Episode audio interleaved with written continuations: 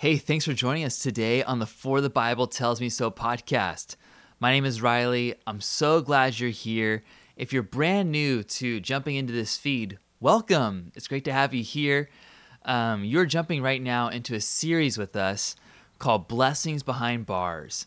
Blessings Behind Bars, because what we're doing is we're taking a look at this old ancient letter. It's a prison letter from the Apostle Paul to the Philippian church.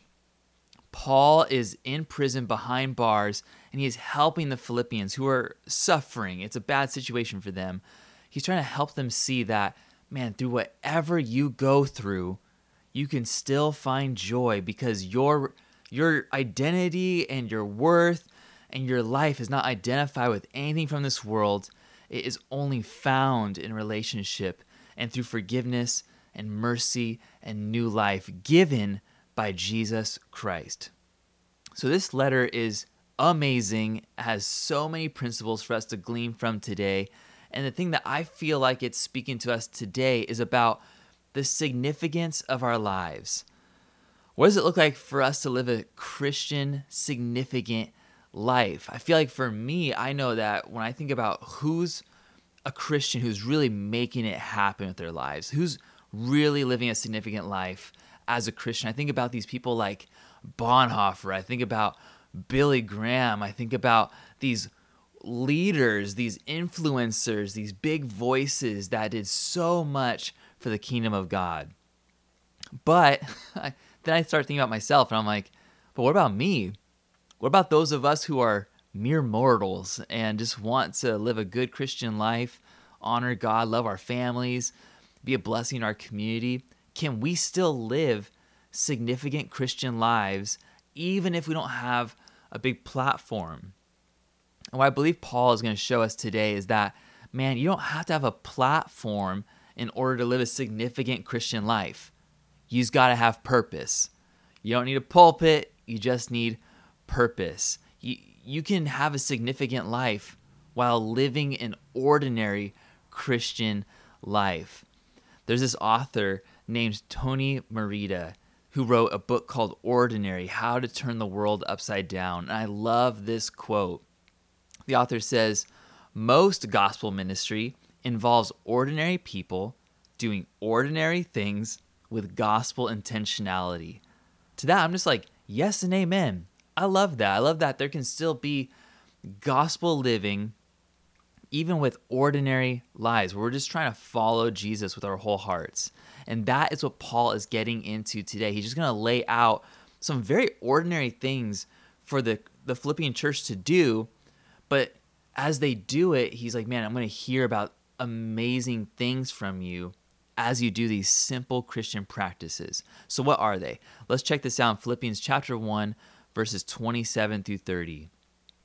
Paul says, Only let your manner of life be worthy of the gospel of Christ so that whether I come and see you or am absent, I may hear of you that you are standing firm in one spirit, with one mind, striving side by side for the faith of the gospel, and not frightened in anything by your opponents.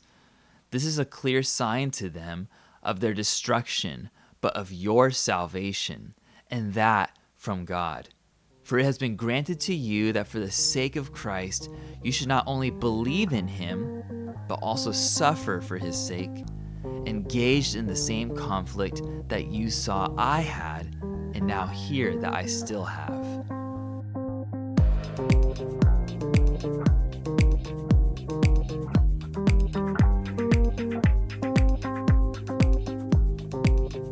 When I was growing up, I remember my mom and my dad telling me that they wanted really just one thing for my life. Okay, it was just I don't know if you ever, ever had these kind of conversations with your parents, but whenever you hear somebody you know above you, your parents, somebody like that, say, "This is what I want for your life." You start to listen, right? I remember my parents they just looked at me. They said, "Riley, we just want this one thing for you." And I was like, "What is it?" And they're like, "We just want you to live a normal life." We just want you to be normal, man. We don't need you to be some big celebrity. And we don't want you to be out on the streets, uh, not being able to make a life for yourself.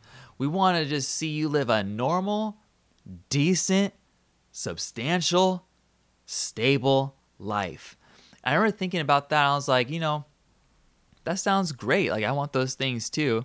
But as I started to get older, I was like, man, I kind of want to do something more with my life. I, I actually want to maybe have a bit more influence or something like that. And uh, mom, if you're listening to this, I love you so much. Thank you for your guidance. You are the best mom a silly kid could ever ask for. But I knew what they were really trying to say. They weren't trying to stifle me from living, quote unquote, my best life possible or anything like that. What my parents were really all about was they wanted to see me live a life that was in line with gospel ethics and they wanted to see me hold to the principles of God and those oftentimes lead to just a life of humility, surface, service, not surface, service, and care for other people.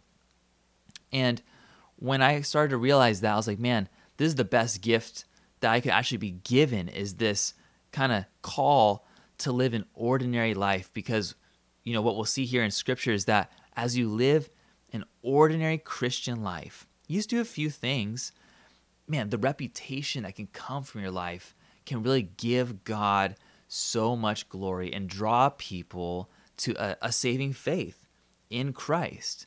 And that's what Paul is getting at here in the book of Philippians, chapter 1, is he's just like, man, Philippians, hold fast to your faith, be unified, love each other, go forward in life together. And man, stuff is going to happen for the kingdom that you could never expect.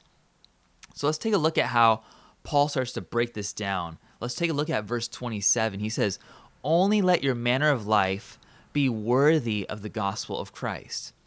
Now, that's a very easy sentence to just kind of gloss over. It feels like Paul's just saying, hey, just be a stand up person and just, you know, believe in the gospel. And we say yes and amen to both of those, right? Like we want to be decent people and gospel. Yes, we want to believe the gospel. But I believe Paul is trying to get something a bit deeper here. So let's take a look at this. If you've been around the church for a while, you've heard the word gospel. Gospel. What does the word gospel mean? The word gospel means good news. But it's not just like good news, like, oh, dang, Revival Ice Cream's got free ice cream tonight. Let's go. It's not that kind of good news. The kind of good news that Paul is talking about here and the word that he's using is good news that's brought into a society as a new king arrives. As a new king brings healthy principles and values and law into that land, that would be good news for the people who are receiving this new king. It's really actually a, like a political statement. Paul is saying, look, the gospel of Christ, the good news of Jesus, the coming kingdom values of Jesus Christ. That's what he's getting at here. He's talking about, man, this whole new set of ways of life that come with Jesus and his kingdom, the gospel of Christ. But then he also says, let your manner of life be worthy of the gospel of Christ. Now, right here, this kind of phrase, it comes from a Greek phrase that basically means be a good citizen. Be a good citizen. What Paul is saying here is that, man, just if you could just do one thing, just let your your citizenship be up to par with the kingdom values and law that Jesus is bringing in with his king-like authority. What Paul is talking about here is just man, let your what let your life, let everything you do come under the submission of Jesus and be a good citizen. And what's fun to note here is that, man, Paul is saying that before we're a citizen of Philippi, like the Philippians we're thinking about, before we're a citizen of America, we are citizens of the kingdom of God. Isn't that wonderful? I mean, if you're listening to this when I'm recording it, we're just about to jump into a very tumultuous time of 2020. If 2020 couldn't have been worse already, we're about to enter a presidential election that's going to get really ratchet before it gets better. And to know that we are all as believers in Jesus that we are all citizens of Jesus' kingdom before we even touch a political party, before we even touch the ground that we stand on here in America, that we are first identified. Our, our passports say, man, I am from the kingdom of Jesus. And that influences everything that I do.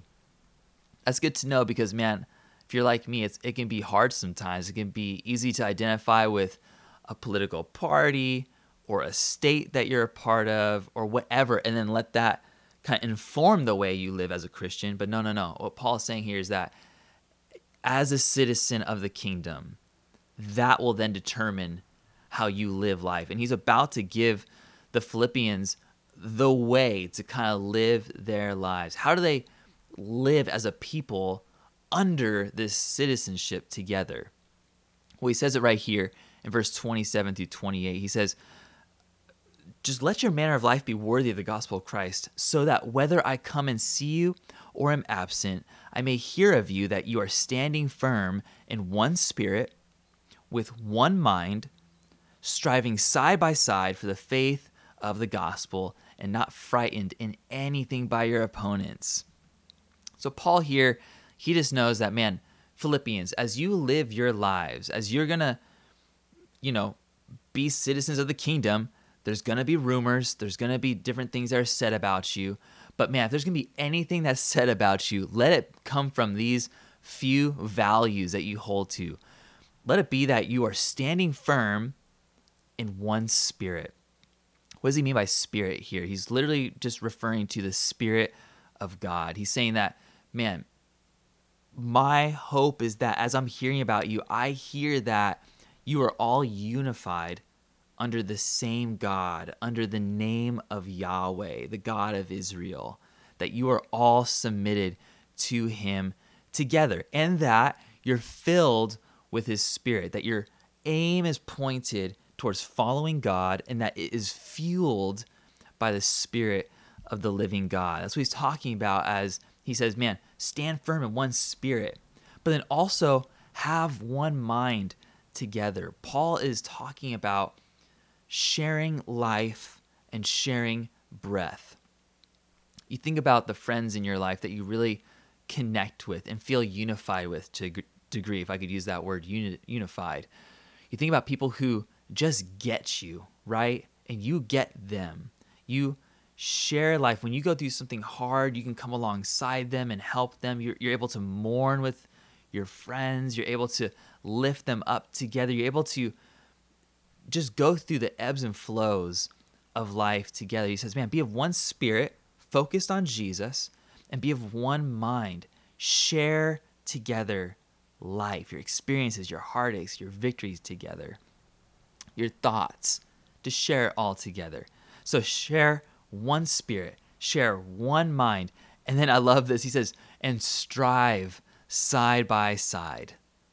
Now, if you've been in the church for a while, You've probably heard a pastor say, hey, don't strive for your salvation. Don't work for your approval before God. Don't strive. Don't work. Don't try to overcompensate for what God has already done for you. Now, I agree with that. Like, we don't receive our salvation, we are not saved from our sins by just working and working and working and trying to get God's approval as believers, as gospel believers, we believe that Jesus, without us even asking, went to the cross, paid the debt that we owed with his body and blood, and now has given us new life. I never knew I needed that until I met Jesus. I never asked for it, he just gave it. We believe that for salvation, right? So, what is Paul saying here about striving. We're not supposed to strive for salvation. We're not supposed to try to prove ourselves. Like, what is he trying to say here? I believe what Paul is trying to get at here is something that we talked about in the last message that we went through. Paul is saying that in order to really move forward in life, if you want to really go through life side by side with someone, there's going to be conflict. And rather than not entering the conflict, he says, enter it. Can you believe that? Paul right here is saying, man, if you're trying to move forward, then as conflict comes up, man, you better engage with it. You better wrestle with it. You better work through it. Because if you don't work through it, things will collapse. The mission will not be accomplished. But as you wrestle together, as you state your concerns, as you learn to build compromises, as you reconcile relationships, that will actually produce a unity that's deeper than any other unity found on earth. There's no way to be unified with people that you don't really kind of bump up against and then learn how to reconcile. That's where true fellowship can really happen. And Paul recognizes that. I want to see you guys make a team effort to move forward by wrestling with each other, believe in the same spirit, share one mind, and then wrestle with each other to move forward. He says all this knowing that, man, as they do that, their reputation will just, in a big way, demonstrate God's goodness in their lives. And maybe you're thinking now, like, that sounds amazing, right? Like, we love that, you know, people can wrestle and can be unified together under the name of Jesus, sharing this citizenship. But like, what does that really mean for the world around us? What does that mean for me? What effect does that have on the people around me?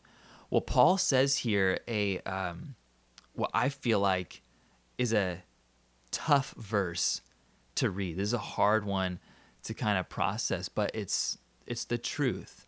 Paul says in verse 28 As you do these things, this is a clear sign to them of their destruction, but of your salvation, and that from God.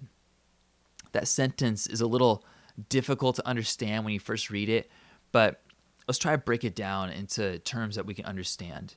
Paul is saying here that as you share one mind, one spirit, wrestle together, that your reputation will just smell of Jesus. But what does that do for the people around us? That gives them a choice. It gives them the choice of saying, Man, I love what's happening in this community. I want what they have. If I need to change my life around, if I need to believe in Jesus, then I want to do that. I want to submit my life to Him because I want what these people have with Jesus. That's one decision that somebody can make after seeing a community of God really represents the goodness of God. The other conclusion that someone can come to is that I don't want anything to do with that. These people are weird or these people don't know what they're missing out on. I don't want to give my life to submit to anybody. I want to do what I want to do and I want to treat people well. I want to be a nice person. I want to do good by my life, but man, I don't want to give up certain things to come into this faith and to really give up, you know, my freedom to a sense. There can be this resistance.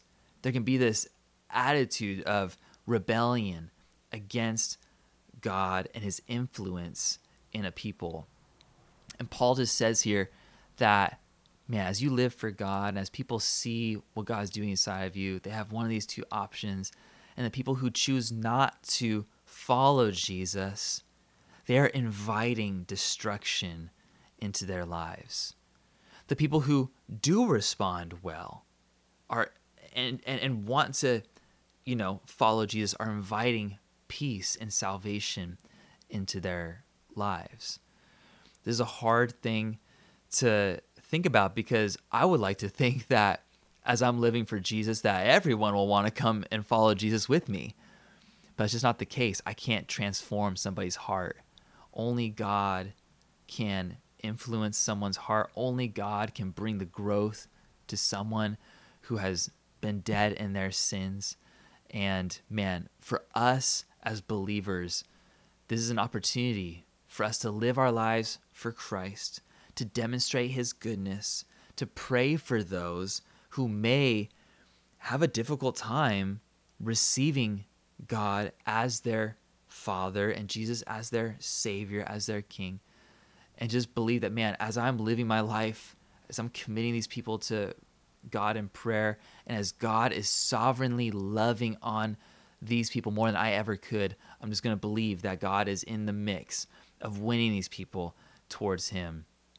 This is the kind of stuff that God is calling us into. Radical kind of life, radical kind of decisions. This is the life of a Christian. And Paul says all this, you know, he says, man, so so live as a citizen. Share one mind, share one spirit. Strive together. As you do that, people have to make these different decisions about whether or not they want to follow Jesus with you. But you you know you yourself know that you will be saved before Jesus because of what Jesus has offered to you through faith in the hope of grace. So all this is happening, right? This all sounds it all sounds good. It all sounds like God's plan. And then Paul kind of just caps this off. He kind of tops off this message with a word that's uh, not so encouraging at first glance, at least. He starts talking about how this lifestyle of unity it's going to invite something painful. Notice what he says here. He says in verse 29, he says, For it has been granted to you that for the sake of Christ, you should not only believe in him, but also suffer for his sake, engaged in the same conflict that you saw I had and now hear that I still have. Now, Paul here, he's looking at the suffering that the Philippians are experiencing as they're making decisions to follow Jesus. And in a moment when the Philippians could resent what's happening to them because of their decisions, Paul takes a moment to try to reframe their perspective about suffering. He says, Look, you've been granted the gift to believe in Jesus. But as you're suffering, I hope you know that you're also receiving the gift of suffering with Jesus. Now, that doesn't sound like a great gift. I'm having a little daughter here, and my wife is going to be giving birth to our little daughter here in November. I'm thinking about Christmas, what we might be able to get this little girl. And I'm not hoping to give her the gift of suffering. Not quite yet, you know? Like, I'm not trying to box that up and put it under a Christmas tree. This is not something that we want to unwrap at our birthday parties, right? The gift of suffering. Because at first glance, what suffering shows us is that we are just being hurt. We are just being affected. That there's no good from what is happening here. And there is suffering in this world that, man, when we look at it, it just seems totally purposeless, right? We think about people who have gone through the horrors of human trafficking. We think about the lynchings that have happened to black men and women in our country in our history's past. We think about the different injustices and sufferings, the poverty, the homelessness. We think about all this and we're like, wow, is there really any purpose to that? And if I could just say to you right now, I believe that God is allowing mankind to live out their desires because He has given us free will, and oftentimes we choose these horrific paths with our lives. He's, he's allowing us to do that but he's also bringing all things into subjection under his name. God has a plan through every single injustice, every single pain, every single hurt. We read in scripture that Jesus will right every single wrong. We may not see it here on earth, but we will see it as Jesus reveals his his kingdom in its fullest glory when he returns um, in that second coming of Christ. So we believe that about suffering. Scripture has shown that to us. Injustice, though, is horrible for us today. But what Paul is talking about here is a different kind of suffering, okay? What Paul is talking about is a suffering that comes as a byproduct, as a result of following Jesus with your life. Now, I'm not sure what pastors you've listened to or who's spoken into your life about the Christian faith and the Christian rhythms and all that, but there has been a teaching for a long time that says if you follow Jesus, then Jesus will do this for you. You heard that before. You do blank for Jesus, and he will do blank for you. Those messages sound great because it's this kind of transaction type of faith. Like, man, if I just pray, pray, pray, then God will save my unbelieving friends. Now, granted, God may save your unbelieving friends as you pray, but let me tell you, it's not because of your prayers. It's by God's Spirit working through the prayers as we study back in the book of Philippians. So, suffering, what, what Paul is really trying to get at here is that there is a suffering that comes into our lives as we make decisions to follow Jesus. Now, maybe you've experienced this before that you, um, you know, you make a decision uh, to break off a relationship because you know that that relationship is not what God has intended for you or for that person. You know that there's some sin going on, and the best way to, you know, protect yourself and that other person from that sin is to break off the relationship. What you're doing in that moment is making a decision for Jesus to honor your body, their body, to sacrifice your desires to honor God. But would you know that as you do that, you are inviting suffering into your life? How? You're inviting loneliness. You're inviting a broken relationship. You're inviting awkward conversations. You're inviting these different sources of pain and struggle. But what Paul says here is that as you experience those sufferings, it's actually a gift. Because check out what we read in the book of Romans. Paul shines a little bit more light on this idea of suffering and the glory that comes from suffering in Romans chapter 8, verses 16 through 17. He says, The Spirit Himself bears witness with our spirit that we are children of God. And if children, then heirs, heirs of God and fellow heirs with Christ. Sounds amazing, right? But then he says this You are fellow heirs with Christ provided that we suffer with him, in order that we may also be glorified with him. Paul is saying here that, man, to experience the glory of resurrection, to experience the glory of becoming more like Jesus, to experience the glory of spending life with Jesus in eternity, today and tomorrow, he says, man, to be glorified in that kind of way, guess what you got to do? You have to suffer for him. You have to break off those relationships that are inviting sin into your life.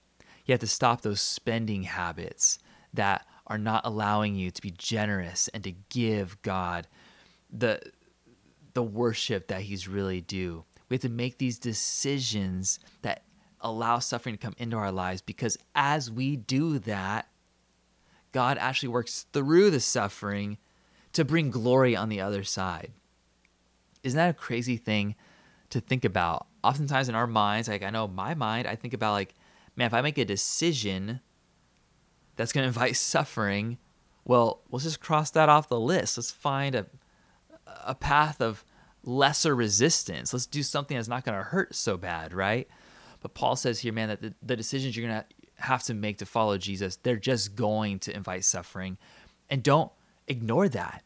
Don't dismiss that. Don't miss out on making that decision to follow Jesus because the suffering actually leads to intimacy with Christ, glory with Christ.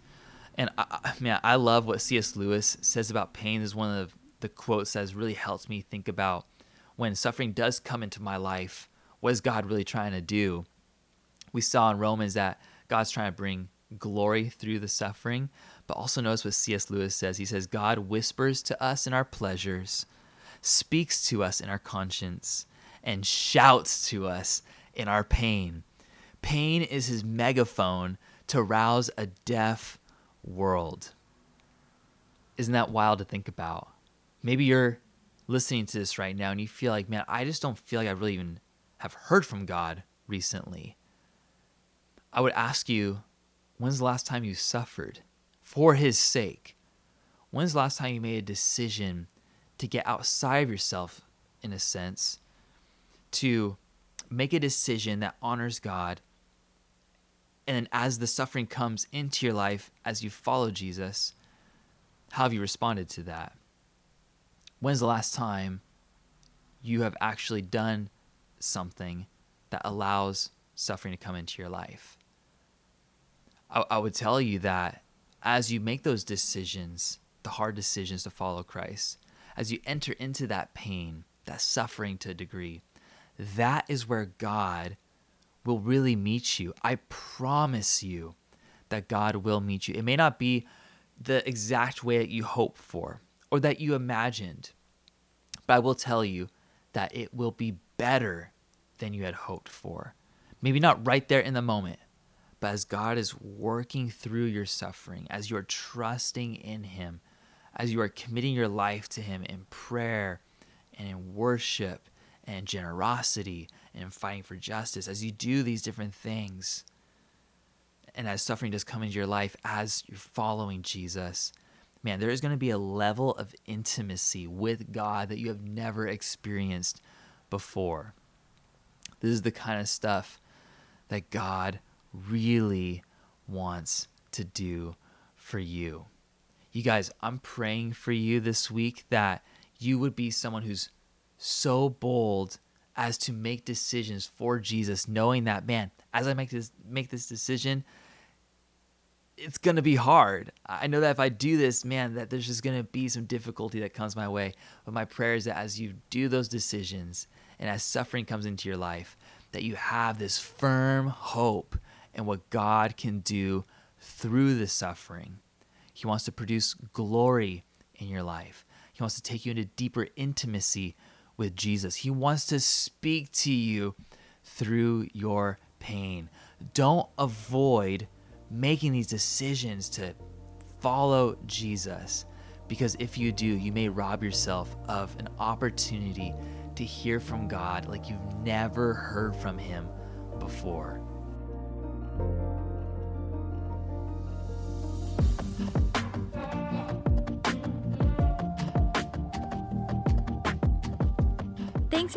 Today. Come back next Tuesday for a new episode here of the For the Bible Tells Me So podcast. Check the show notes for info about following and interacting with the Young Adult Ministry throughout the week during Shelter in Place. We hope to see you soon.